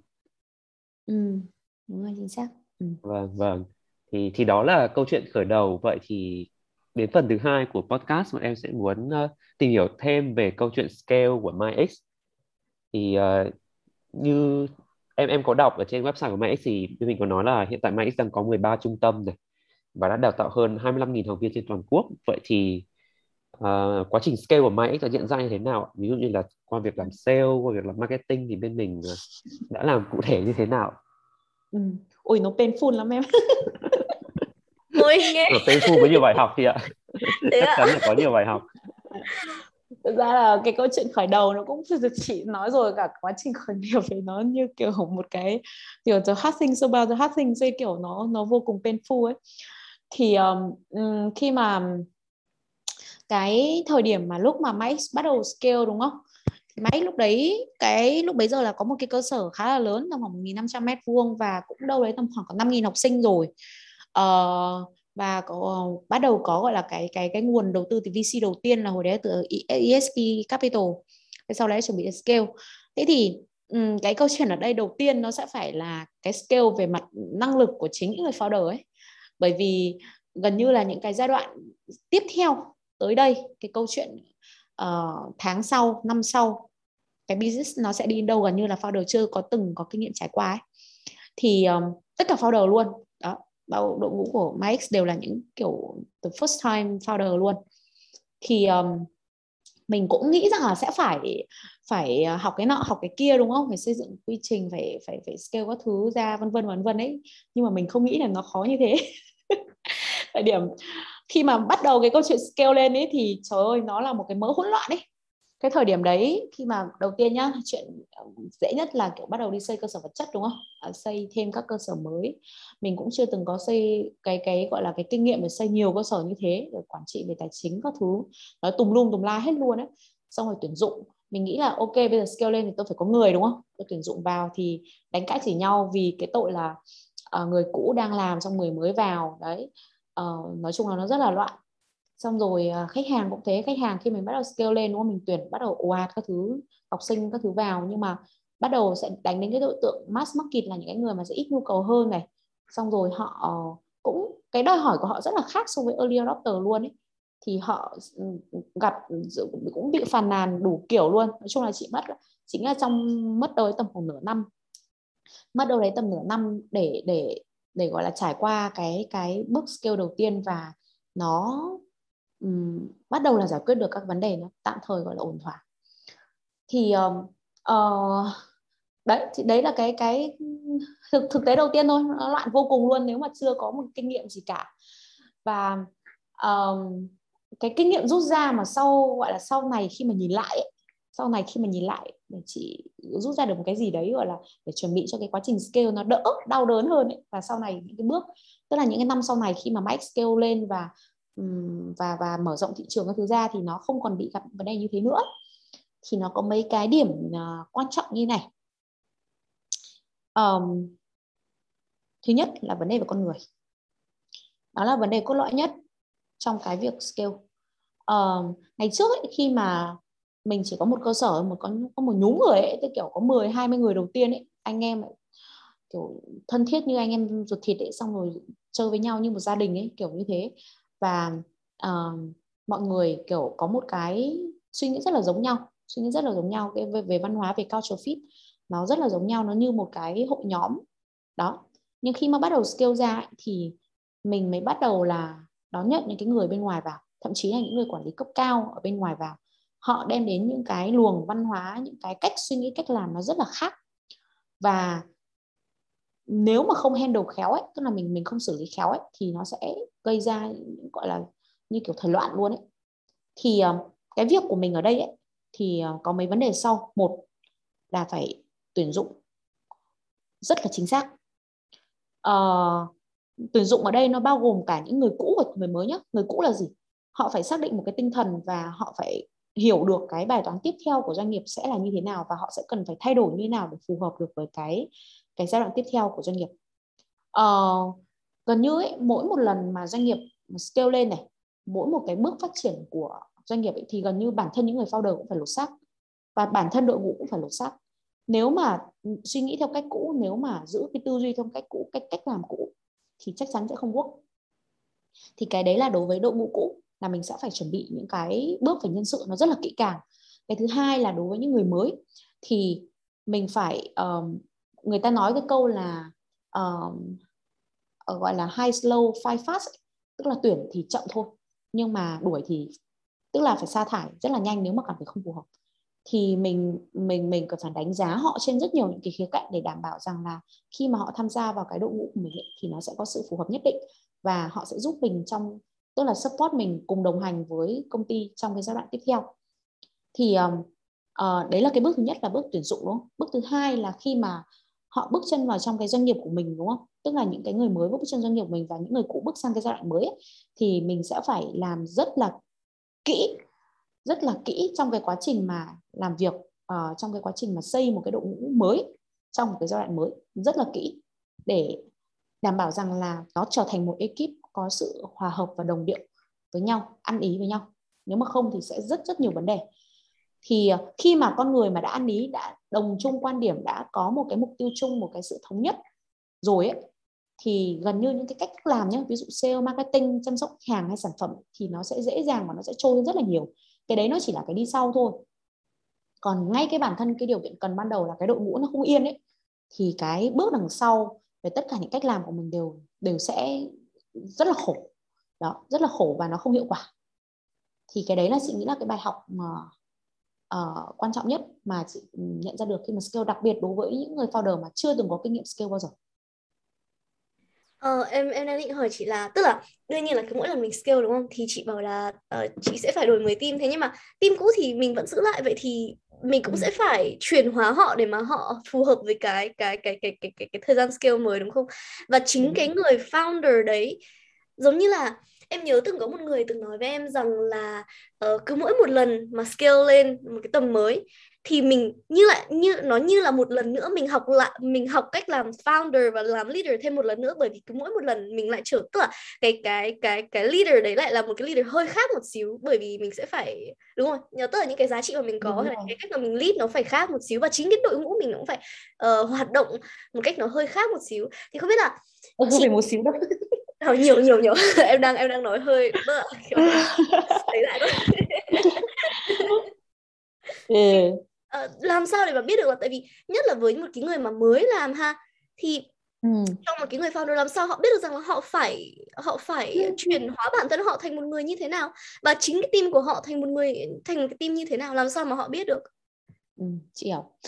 Uh, câu hỏi này rất là khó. Um, thì um, đầu tiên cái, cái câu câu câu tức là chị sẽ trả lời một cái ý đầu tiên nhé là về việc là um, cái cái sự lột xác của đội ngũ ấy, thì nó sẽ như thế nào đúng không? Thì ờ, qua cái khoảng thời gian mà chị làm nói chung là cũng 6 7 năm chị nhận ra một cái điểm như này. Nó chính là cái tên của cái chương trình của em luôn. Đấy là cái growth cái the growth mindset. Đầu tiên ấy đầu tiên trong đội ngũ ấy phải có những cái người có growth mindset đã họ ờ, uh, growth mindset là gì? Là cái người mà dám chấp nhận sự thay đổi dám chấp nhận thử thách họ sẵn sàng học những cái mới những cái thứ chưa từng tồn tại làm những cái điều chưa từng tồn tại chưa từng làm. Dám nhận những cái công việc những cái cách thức làm mà còn chưa từng gọi là biết đến bao giờ luôn ấy. đấy là cái đầu tiên. Uh, giống như thực ra khởi nghiệp ấy, nó cũng là như thế thôi. Nó đi vào một cái con đường mà trước mắt là như một cái sương mù ấy tức là còn không biết mình đi đâu về đâu. Uh, cái cái uh, ý tưởng này nó sẽ như thế nào đúng không? Đâm vào bụi rậm hay là mở ra một con đường sáng sủa đúng không? Thì đầu tiên họ phải dám làm đó. Và đấy là cái growth mindset và cái sự can đảm mà một cái đội ngũ cần phải có. Thế thì mình chị sẽ chưa nói đến phần kỹ năng nhé kỹ năng như kiểu là kỹ năng quản trị kỹ năng xây dựng đội ngũ kỹ năng mà kiểu phải uh, hệ thống hóa hay là kiểu sale marketing nhé thì nó vẫn đầu tiên chị nhá vẫn là mindset vẫn là cái mindset là người ta có chuẩn bị cái tư thế sẵn sàng và cái sự cái sự phát triển trong cái đầu của họ có mong muốn làm điều đấy không? Thế thì khi ở mỗi một giai đoạn ấy khi mà gần như là ở mỗi một năm ấy thì gần như là chị đều phải như kiểu dàn binh lại dàn quân lại. Qua mỗi một cái thời kỳ phát triển là mình sẽ phải dàn binh lại. Dàn binh lại uh, như kiểu là một cái tướng đánh trận ấy, là ông nào ở vị trí nào ông nào sẽ tiếp tục lên đường ông nào sẽ ở lại ông nào thậm chí là sẽ rời khỏi quân ngũ. Thì một trong những yếu tố quyết định đấy chính là growth mindset. Ông đi tiếp sẽ là ông mà có cái tư duy và phát triển tốt và sẵn sàng đi tiếp với cái con đường tiếp theo. Thế thì bản thân người founder cũng như thế là mình mình cũng um, xác định cái tinh thần là sẽ có vô vàn những cái thứ mà mình sẽ cần phải học và cần phải làm uh, sắp tới và mình sẽ không được dừng lại. Thế thì sau đấy nhá sau đấy đến cái sau khi mà gọi là cái có một cái đội ngũ binh quân như vậy đúng không? Thế thì mình cũng phải xác định xem là năm sau cái bài toán mà mình sẽ phải giải là cái gì. Thì uh, um, và mình cái cái bài toán mình sẽ phải giải nó sẽ kéo theo là cái việc là cái đội ngũ của chúng ta sẽ cần phải có những kỹ năng tư duy kiến thức uh, rồi thậm chí là bổ sung những cái người mới vào uh, gọi là tuyển tuyển thêm quân mới ấy, là họ sẽ phải có những cái cái cái cái cái gì để có thể đảm để để để giúp chúng ta đi được đến cái mục tiêu tiếp theo ấy thế thì khi mà cái câu chuyện mà một cái doanh nghiệp mà đang trên cái đà phát triển ấy, thì nó nó dễ ở một điểm là những cái mục tiêu nó sẽ rõ ràng rất nhiều so với cái giai đoạn tầm khoảng 3 đến 5 năm đầu tiên. 3 đến 5 năm đầu tiên như của doanh nghiệp đang dò đường ấy, còn đang không biết là doanh nghiệp của mình sẽ thành cái gì ấy, kiểu, nó sẽ thành cái gì sau này ấy. Còn ví dụ như bài toán bây giờ của Mike, nó sẽ rất là khác, tức là mình biết rõ được là thậm chí là 10 20 năm nữa 100 năm nữa thì cái doanh nghiệp của mình muốn trở thành là cái gì rồi. Nhưng mà bây giờ sẽ là cái câu chuyện là uh, cái những cái mục tiêu mình sẽ có những cái milestone đúng không? Mình sẽ đi đến những cái milestone đấy sẽ như thế nào? Thì thì uh, uh, đấy mình sẽ biết được cái mục tiêu này. Xong rồi là mình sẽ biết được là ok bây giờ mình sẽ cần phải trang bị mình có, có những kiến thức như thế nào hay là có những cái tư duy như nào và mình sẽ bổ sung thêm những cái người có những cái tư duy kiến thức ra sao ấy. Thì khi mà uh, thì mình sẽ phải ngồi phân tích thôi. Chị ví dụ như là Max uh, cách đây tầm khoảng um, 20 uh, đầu 2021 đi và lúc kết thúc 2020 là cái thời gian mà gọi là Covid đã xảy ra được một năm rồi ấy thì mình buộc phải chuyển cái mô hình doanh nghiệp của mình sang mô hình edtech tức là lúc đấy là cái bài toán sống còn rồi là mình sẽ không phải là một cái chuỗi ngày xưa thì theo cái cái cái mục tiêu lúc đầu của mình ấy là mình sẽ ờ, mở rộng theo chiều rộng theo kiểu là mở 50 100 điểm trên toàn quốc đúng không? Ví dụ bây giờ cái bài toán mình sẽ phải đổi sang là trở thành một cái uh, đơn vị edtech số 1 trên thị trường về ngành liên quan đến công nghệ đúng không? Thế thì mình sẽ biết là cái bài toán mình phải giải như vậy rồi thì bây giờ mới phải chuẩn bị cái gì đó thì uh, khi mà biết ừ, đương nhiên thì nó cũng không thể 100% nhưng mình cũng thể hình dung được trong đầu 60 70% cái cái vấn đề mà mình sẽ cần phải học, cần phải làm, cần phải giải quyết là cái gì ấy. Thì uh, khi mà mình biết được như vậy rồi thì mình đi học thôi. Ví dụ như bổ sung các kiến thức thêm từ những cái mentor, những expert uh, học hỏi thông qua quá trình tự làm, tự học, đọc sách, uh, học các khóa học thậm chí là học uh, các cái khóa học của Stanford, Harvard các thứ về entrepreneurship trong cái giai đoạn scale vân vân. Rồi uh, học từ chính nhân viên của mình bởi vì nhân viên rất nhiều người đã làm ở những cái môi trường về mặt tức là ít nhất về mặt chuyên môn ấy họ là những người đã có kinh nghiệm trải qua những cái giai đoạn như vậy rồi. Uh, vân vân. Thì chị nghĩ sẽ có rất nhiều cách học để mình có thể là kiểu improve được những cái cái kiến thức và kỹ năng để mình có thể làm được những công việc đảm bảo được cái mục tiêu của mình. Và đương nhiên là đấy đấy là cái phần grow uh, em nghĩ là khi mà nói đến cái phần grow của cái team của mình bản thân mình uh, bản thân mình phải grow và bản thân cái, cái team đấy cũng vậy. Uh, thế nhưng mà đương nhiên là uh, khi mà nói đến grow thì chắc chắn là nó cũng sẽ phải grow về cái và về về về về cả mặt cái mô hình đấy và kể cả một maybe là kể cả về mặt marketing làm thế nào để càng grow thì lại càng càng muốn được thu hút nhiều người hơn. Thì hồi đấy là em đang khá là tò mò là cái đợt đấy thì cái marketing nó nó tức là tại vì cái mà bọn chị muốn làm nó khá là lớn đúng không? Nó là muốn educate cái thị trường rằng là cái này nó rất là quan trọng và nó khá là gọi là vĩ mô.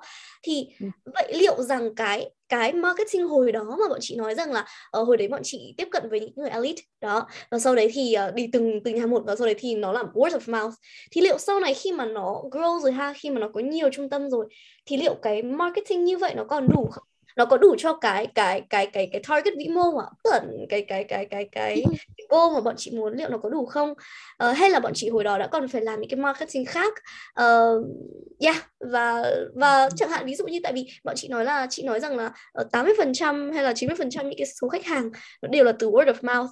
Thì liệu hồi đó bọn chị có bảo có khi mà đã grow lên rồi thì bọn chị có cần phải bỏ tiền vào marketing không? Có cần phải đầu tư số ừ, tiền nào đấy vào đấy không? Ờ, và hồi đấy thì marketing nó có thay đổi không? Nó có thay đổi tí nào không khi mà uh, cái cái cái scale nó đã lên lớn hơn? Thực ra thì khi mà nghĩ đến scale ấy, và cái đấy cũng là một trong những cái điểm mà uh, những cái người như chị cách đây tầm khoảng 3 năm ấy cũng rất là non nớt khi nghĩ về về về mở rộng thị trường là mình sẽ ví dụ đổ tiền vào marketing và branding ấy. nhưng mà cái cốt lõi cái gốc cái gốc của marketing ấy cái gốc của marketing đó là all about the values. Tức là cái giá trị của cái sản phẩm của mình như nào cái đấy là cái gốc đầu tiên và cái quan trọng nhất trong suốt quá trình mà khi mình scale lên.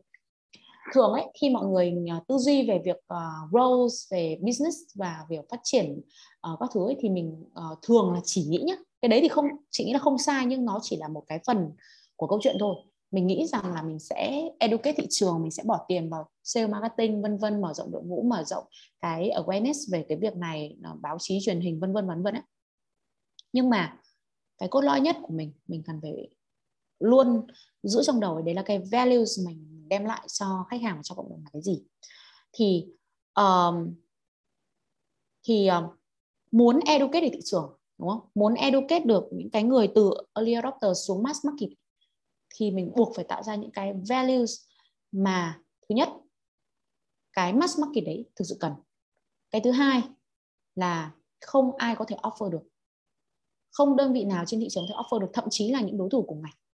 Đấy là cái rào cản và cái, tức là là cái thứ mà mình liên tục xây, mình liên tục trong suốt từ một năm, ví dụ như một năm ấy, sẽ có có khi, chị nghĩ là có phải cả hàng mấy chục những cái cái cái idea mới để để có thể tạo ra những sản phẩm mới những cái giá trị mới cho chính những sản phẩm cũ vân vân để đem đến cho khách hàng.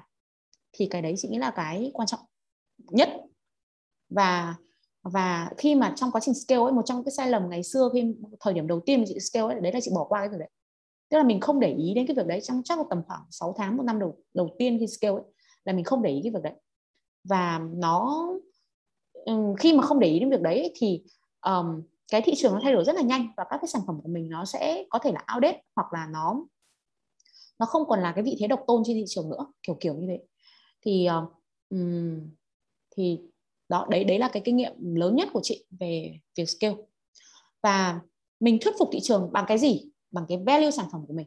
Mà nếu mà mình không có cái value thực sự là tốt thực sự là kiểu độc quyền trên thị trường chỉ mình có thể làm được ấy, thì cái việc sale marketing của em cực kỳ tốn kém tức là lúc đấy em gần như là kiểu thùng rỗng to to ấy, kiểu cứ đổ tiền vào thôi kiểu cứ nói ra giả giả về học công nghệ các thứ nhưng mà thực tế là ví dụ khi mà đến cái sản phẩm của mình thì cái values của nó tạo ra như nào mới là cái điều mà cuối cùng quan trọng mà thuyết phục được khách hàng hay không ấy.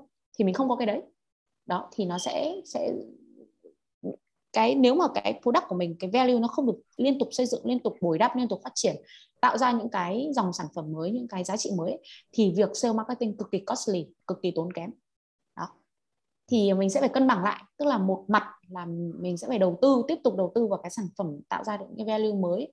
Và uh, thậm chí là những cái như chị nói là những cái như kiểu là không ai có thể làm được không ai có thể tạo ra được cái value đấy như mình. Thậm chí họ mất rất nhiều năm để có thể làm được. Và cái thứ hai là song song với đấy là cái như mà Mia hỏi về sale marketing đúng không? Ờ, đấy, chạy ads rồi chạy digital chạy làm cộng đồng sự kiện vân vân tùm lum tà la hết cả lên. Đó thì cái đấy là cái hai điểm. Ờ, còn về câu hỏi cụ thể là về sale marketing mình làm như nào đúng không? Thì chị thấy ờ, uh, Mike có một cái rất là may mắn ấy chị cũng, cũng rất là thấy rất là may mắn là gần như là Mike uh, ờ, chưa từng bao giờ phải bỏ tiền để trả tiền cho báo chí truyền hình cả.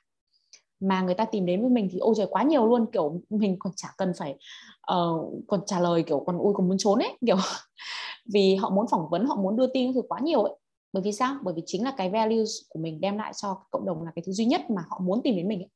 đó mình gần như là ừ, người ta dùng gọi từ là owned media gần như gần như tìm được cái sự chú ý của cộng đồng nó rất là là dễ.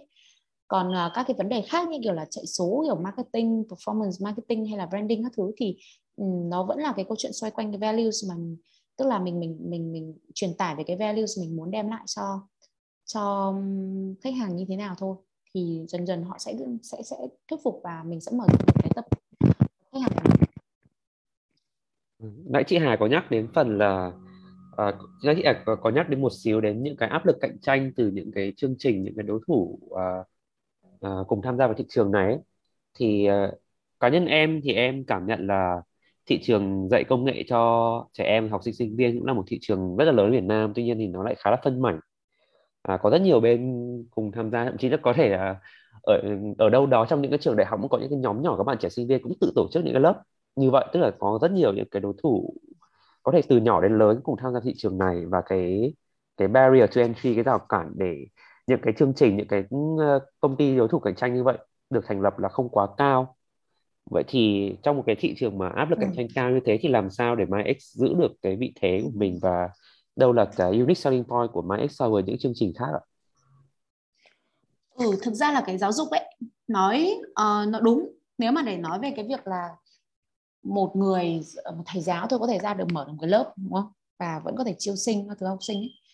nhưng mà để nói rằng là um, cái rào cản gia nhập nhập ban đầu của nó ấy, thì có thể nó sẽ không phải là quá lớn nhưng mà để nói để tạo ra những cái rào cản như chị nói là tạo ra những cái values mà không ai có thể offer được nó cực kỳ là khó. Chị ví dụ như bảo bây giờ một uh, em thử tìm cả cái nước Việt Nam này không có ai có thể dám uh, cam kết rằng là ví dụ như là học sinh học xong uh, của máy 8 tháng có thể đi sang sinh làm việc với mức lương ít nhất là 120 triệu một tháng nữa đó. Ừ. thì những cái đấy ví dụ như là để tạo ra cái value đấy thì đằng sau nó làm a lot of work tức là kiểu nó nó vô cùng nhiều thứ nó nó nó là một cái bức tranh toàn cảnh mà mà rất rất ví dụ những cái đơn vị nhỏ lẻ hoặc những đơn vị khác mà không có đủ cái sự focus vào cái gì mình làm ấy, rất khó có thể làm được điều đấy. Chỉ ví dụ như là muốn để có thể học sinh sang sinh làm việc được với mức lương 120 triệu một tháng chỉ sau 8 tháng ấy thì nó cần những cái gì? Thứ nhất ngoài tức là cái chương trình học của mình đúng không? Cái chương trình học của mình nó phải nó phải cực kỳ cực kỳ là là là tailor tức là nó nó rất là chị phải nói là rất là phải rất xuất sắc thì mới có thể làm được việc đấy để có thể đào tạo bồi dưỡng được cho học sinh của mình đúng không? Cái thứ hai là bản thân người giảng dạy tức là những người uh, giảng viên để tìm được những cái người giảng viên có thể giảng dạy được cho cái mô hình như vậy nó cũng không đơn giản. Cái thứ ba là cái cuối cùng ấy, chính là cái network power tức là cái hệ thống B2B uh, ờ, đầu ra của học sinh của mình như thế nào những cái đối tác của mình như thế nào. Thực sự nó là cái bài toán vô cùng lớn mà thậm chí nó có thể trở thành một cái một cái mảng kinh doanh mới một cái business mới mà nếu mà ai mà không có cái know how cũng như là không có cái cái cái um, tư duy để làm ấy, thì nó rất là khó để giải quyết được bài toán này. Chỉ ví dụ như thế. Thì mình phải liên tục xây ra được những cái rào cản như vậy và tạo ra những cái high value products trên thị trường. Đó đấy đấy, đấy là một cái ví dụ thôi nhá. Còn có rất nhiều ví dụ khác. Chỉ ví dụ như là một cái sản phẩm cho các bạn nhỏ đi. Các bạn học sinh uh, cấp 1, cấp 2 đi. Nó là cái sự giao thoa giữa uh, giáo dục và bảo hiểm. Đó, nghe rất là buồn cười đúng không? Nó như thế nào? Um, các con sẽ được học ví dụ let's say là 5 năm 5 6 năm ở MyX và sau 5 6 năm đấy thì MyX sẽ đảm bảo đầu ra cho học sinh. Uh, đầu, đảm bảo việc làm cho học sinh ấy với một mức lương tối thiểu let's say là 10 đến 12 triệu được khởi điểm nếu mà các em đi làm full time. Và bất chấp là các em có bằng đại học hay không nhé kể cả là bạn một bạn mà 18 tuổi ra không học đại học vẫn máy sẽ cam kết cái việc đấy.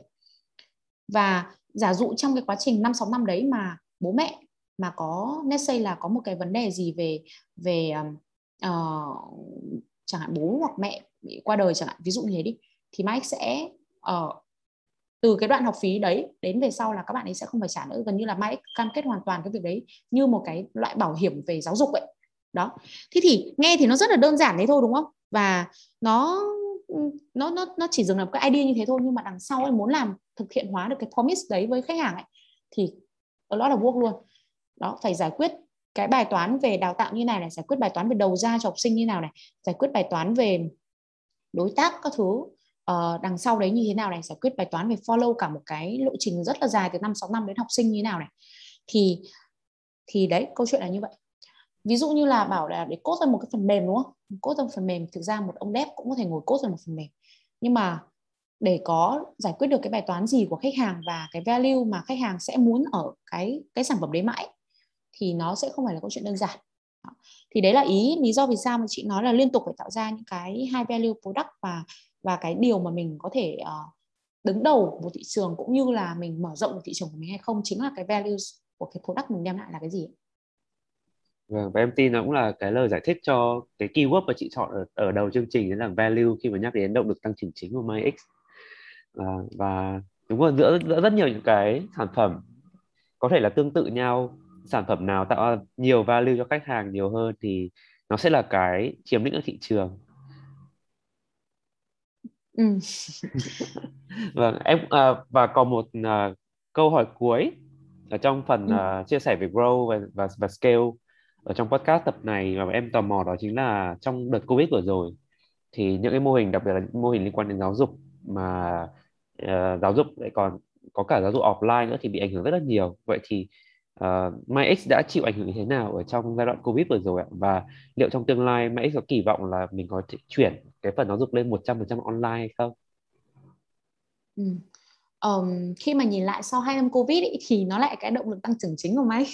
Ồ. Người ta bảo là trong trong nguy của cơ ấy thì chị à. nghĩ là những người làm khởi nghiệp ấy, họ sẽ rất là thấm thía câu này thôi. Nghe thì rất là sáo rỗng ấy nhưng mà đúng là như thế. Bởi vì thực tế là ừ, bản những cái người mà làm khởi nghiệp là những người đi giải quyết vấn đề cho thị trường mà thì khi mà một cái vấn đề nó xuất hiện ý, thì ngay lập tức là những người gọi là founder cũng như là cái một cái đội ngũ làm khởi nghiệp ý, họ sẽ có cái giải pháp cho cái việc đấy thôi. Thì ngay ở covid cũng như thế thôi đúng không? Nó dẫn đến rất rất nhiều vấn đề như tất cả mọi người đều nhìn thấy đúng không? Chỉ là về chuỗi giáo dục offline rất khó làm việc học sinh rất khó học tốt được trên mỗi môi trường online xong rồi uh, nhân sự các thứ ngồi làm việc remote vân vân. Ừ, rất rất nhiều vấn đề. Thì thì mình sẽ phải đi giải quyết thôi. Thì chị khi mà nhìn lại chị thấy rằng nó là cái gọi là gần như là cái cái động lực tăng trưởng chính của Max trong hai năm vừa rồi là khi mà mình đã đưa cái mô hình học lên lên online. Và và nó thậm chí là bây giờ cái việc học sinh của Max không chỉ dừng lại ở Hà Nội và Sài Gòn nữa mà nó gần như là toàn quốc thậm chí là nước ngoài đó mình mở rộng được cái thậm chí là đội ngũ giảng viên của mình ngày trước là chỉ có Hà Nội Sài Gòn vậy thôi. Bây giờ là uh, các bạn giảng viên đến từ à, đang làm việc ở những công ty top đầu ở Sinh ở Mỹ cũng có thể tham gia giảng dạy vân vân và vân vân. Và mình tạo ra được những chương trình thậm chí những cái chương trình quốc tế cho học sinh có thể tham gia đến uh, có những cái bạn đến từ những quốc gia khác nhau để gia tăng cái trải nghiệm như kiểu một cái global citizen các thứ như thế nào. Đó.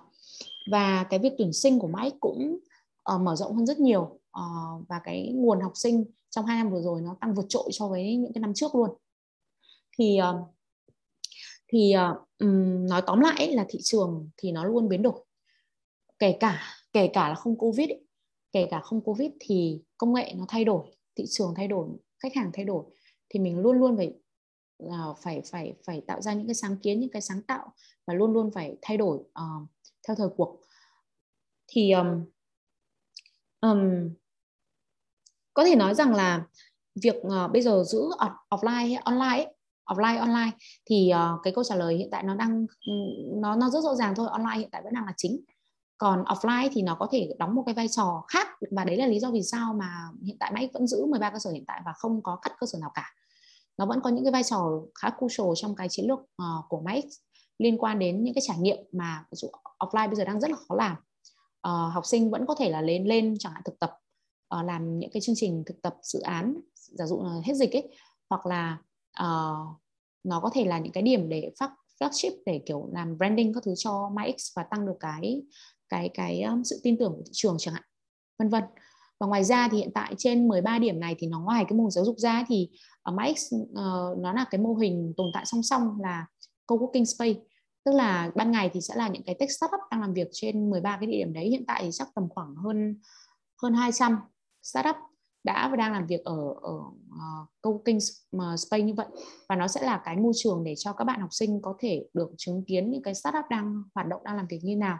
Và thậm chí là có thể sau này có thể làm việc thực tập ở chính những cái công ty như vậy luôn. Đó thì uh, nó vẫn đóng một cái vai trò. Tuy nhiên thì trước mắt thì Mike sẽ không có mở rộng đẩy mạnh cái việc mở uh, cơ sở offline nữa mà sẽ đẩy mạnh cái cái cái mô hình online nhiều hơn và tập trung tạo ra những giá trị cho mô hình online nhiều hơn.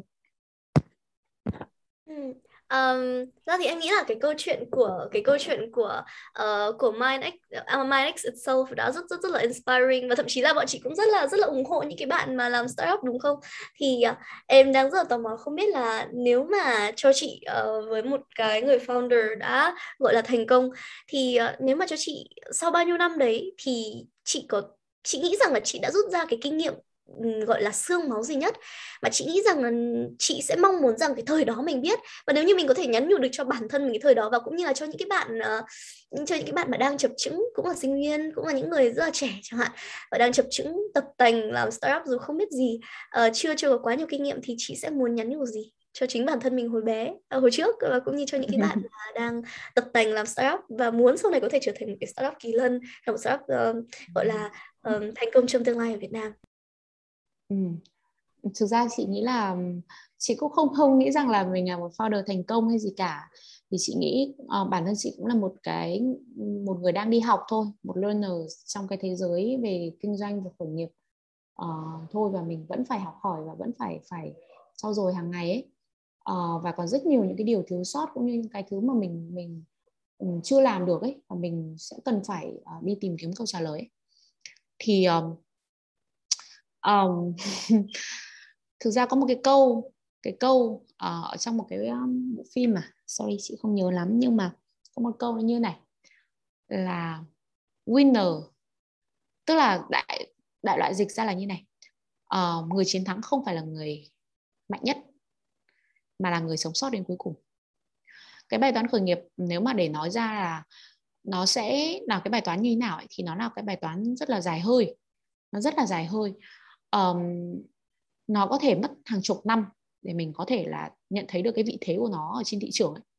thì nó sẽ không phải là um, cái cuộc chạy nhanh theo kiểu tôi hùng hục hùng hục chạy xong rồi uh, phải phải phải um, tức là phải phải hơn hẳn những tức là how to say thôi để từ để câu câu này chị đinh lại một tí nhá để cho nó trôi hơn này dạ vâng. cái câu cái câu này nó hơi hơi trừu tượng một tí để chị đinh lại một tí rồi ok nhá. Um, khi mà gặp những nhà đầu tư này hoặc là thậm chí là rất nhiều những người khác uh, gọi là có kinh nghiệm hơn ấy thì uh, mọi người cũng hay hỏi cái câu là nếu mà bây giờ có một một đơn vị khác rất nhiều tiền nhảy vào cái thị trường này uh, giả dụ như FPT đúng không? Vingroup đúng không? Trời ơi họ kiểu bao nhiêu tiền cho đủ đúng không? Hay thậm chí là những cái cái đối thủ của mình họ gọi được cả thậm chí trăm triệu đô đi làm thế nào mày trở thành winner của thị trường này? Uh, cái câu hỏi này là chị bị hỏi từ những cái thời điểm mà mình còn rất là bé tức là kiểu uh, lúc mà startup của mình nó còn rất là rất là nhỏ và thậm chí còn chưa có tính tâm gì nhiều ấy. thì ý là mọi người hỏi nghĩ rằng là kiểu u giờ bây giờ những thằng to vào thì chắc là những cái startup nhỏ như mày là ra đường hết. Kiểu như vậy. Thì um, lúc đấy thực sự là chị cũng không biết trả lời như nào luôn ấy. bởi vì mình đâu biết là ô thế thì ủ nhỉ thế thì lúc đấy mà ví dụ bây giờ đối thủ mà nó gọi kiểu 5 triệu đô 10 triệu đô thì chắc mình chắc, chắc chết luôn ấy. Mà trong khi đấy thì ừ, thời điểm đấy mình còn không có một cái nguồn lực gì trong tay mình còn chả biết gọi vốn nó là cái gì. Ở nhà đầu tư là những ai kiểu kiểu như thế. Thế thì mình làm sao mình sống sót được cái thị trường này nhỉ? Thế thì cái sau này khi nhìn lại thì uh, có một cái điểm rất là quan trọng rất là quan trọng để để mình có thể trở thành winner của một thị trường bất chấp là đối thủ của mình hay là những cái người uh, những cái đơn vị khác có nhiều tiền nhiều nguồn lực thậm chí là nhiều một cái đội ngũ mà hùng hậu hơn mình rất nhiều. Có thể uh, chiến thắng ở trong thị trường đấy. Nó có hai thứ. Một là thằng chiến thắng không phải là thằng mạnh nhất. Mạnh nhất ở đây đấy ý như chị nói là nhiều tiền nhất khỏe nhất nhiều người giỏi khủng khiếp nhất mà sẽ là thằng ở lại cái thị trường này đến cuối cùng. Ở lại cái trận chiến này đến cuối cùng. Trong khi những cái biến động thị trường ấy, những cái sự thay đổi của xã hội ở vân vân ấy, rất nhiều những cái đối thủ, những cái bên khác từ to đến nhỏ có thể bay sạch. Nhưng mình phải là cái thằng sống sót đến cuối cùng. Thì nó sẽ đòi hỏi người founder và cái đội ngũ có một cái sự kiên trì tuyệt đối và cái sự, gọi là, bền bỉ để vượt qua được tất cả những cái khó khăn và tháo gỡ từng cái vấn đề một thực sự phải gọi là tinh thần thép để có thể đi qua được được một cái giai đoạn trường kỳ như vậy. Và cái thứ hai ấy, là nó đến từ chính cái innovation ở trong sản phẩm tức là những cái nhắc lại là cái values mà mình đem lại là cái gì. Và một startup mà có thể sống sót trở thành winner được ấy nó chính là cái phụ thuộc vào cái values mà mình xây dựng improve qua từng thời gian là cái gì. Và nếu mà cái values đấy là cái values độc quyền độc nhất mà không ai có thể copy được hoặc là rất khó để copy mất rất nhiều năm để copy thì mình sẽ có một cái lợi thế vô cùng uh, quan trọng ở trong cái cuộc uh, gọi là cuộc uh, chiến. Và ở trong uh, cái một cái quyển uh, sách của Peter Thiel ấy nói về uh, có một cái câu mà chị nghe thì cũng hơi hơi hơi tranh cãi gây tranh cãi một tí là cái người mà quan tâm đến sự cạnh tranh ấy, là loser tức là kẻ thất bại bởi vì về cơ bản những cái đơn vị đứng đầu thị trường họ không quan tâm đến đối thủ cạnh tranh. Họ không quan tâm đến đối thủ cạnh tranh đang làm cái gì. Họ luôn là cái người tiên phong tạo ra trào lưu tạo ra những sản phẩm tạo ra giá trị mới. Mà những thằng khác phải đi copy những người khác phải đi uh, chạy theo để để để để copy. Kể cả là những người gọi những cái bên mà rất là to luôn ấy. Đó.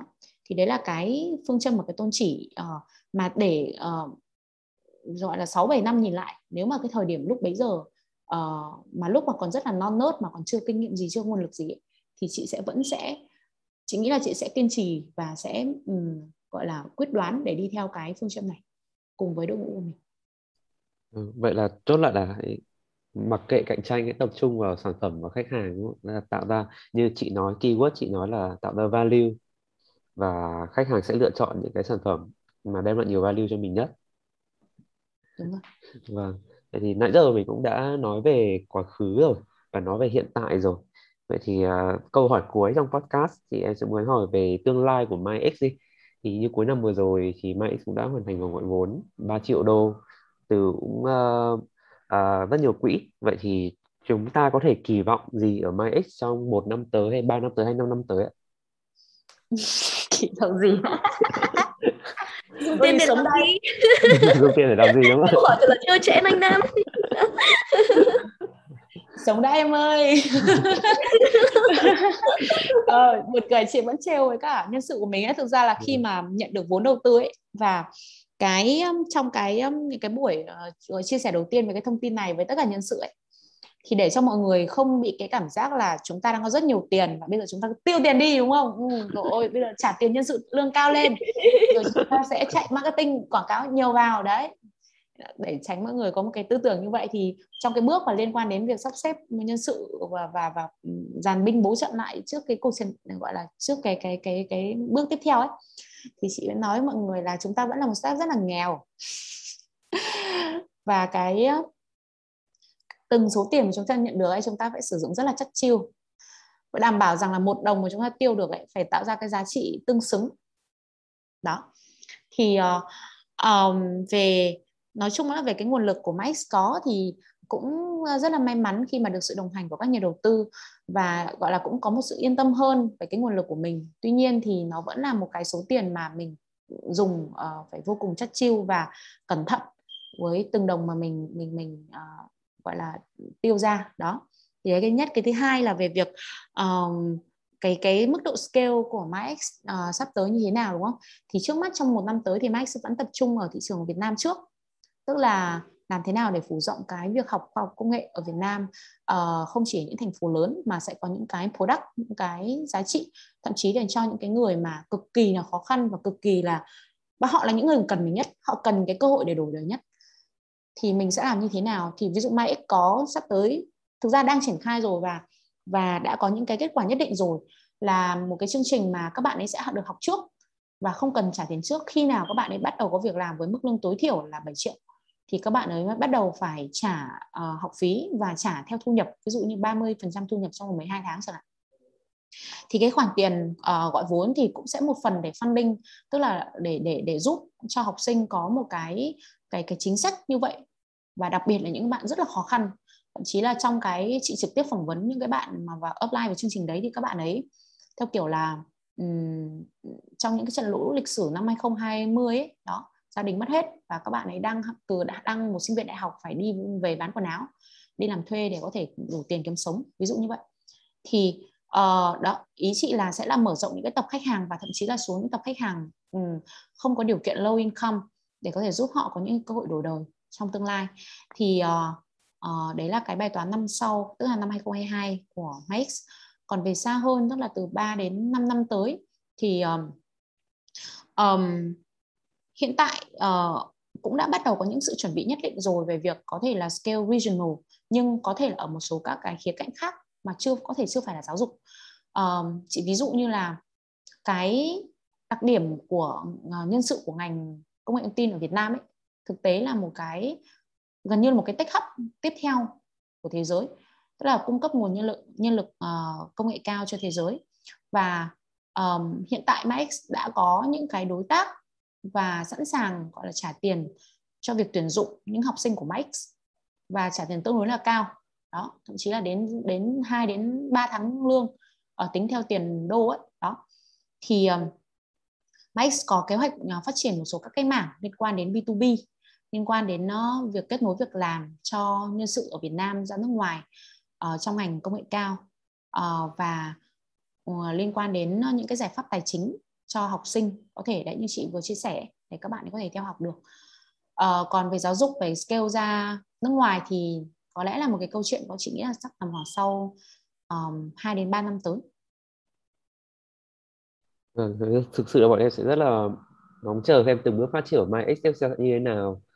Và vâng chắc chắn là từng bước phát triển thì nó sẽ thêm mình Việt Nam mình có thêm nhiều startup lớn mạnh và phát triển ra scale không chỉ ở Việt Nam và khu vực thì nó sẽ truyền cảm hứng thêm nhiều hơn nữa cho các bạn trẻ khởi nghiệp. Nó cũng là những gì mà Uproot muốn truyền tải The Growth Podcast hiện tại đang có mặt trên Spotify và Apple Podcast. Và nếu mà các bạn thấy nội dung bổ ích thì hãy ủng hộ chúng mình bằng cách nhấn theo dõi kênh này, chia sẻ podcast đến bạn bè và để lại review cũng như rating trên Apple Podcast nhé. Và cũng dành cho những bạn mà thích khởi nghiệp hay là growth hacking và muốn tìm hiểu thêm thì các bạn hoàn toàn có thể ghé qua trang blog của Upuse để đọc thêm về những lĩnh vực này. Và giờ thì chào các bạn và hẹn gặp các bạn ở podcast tiếp theo nha.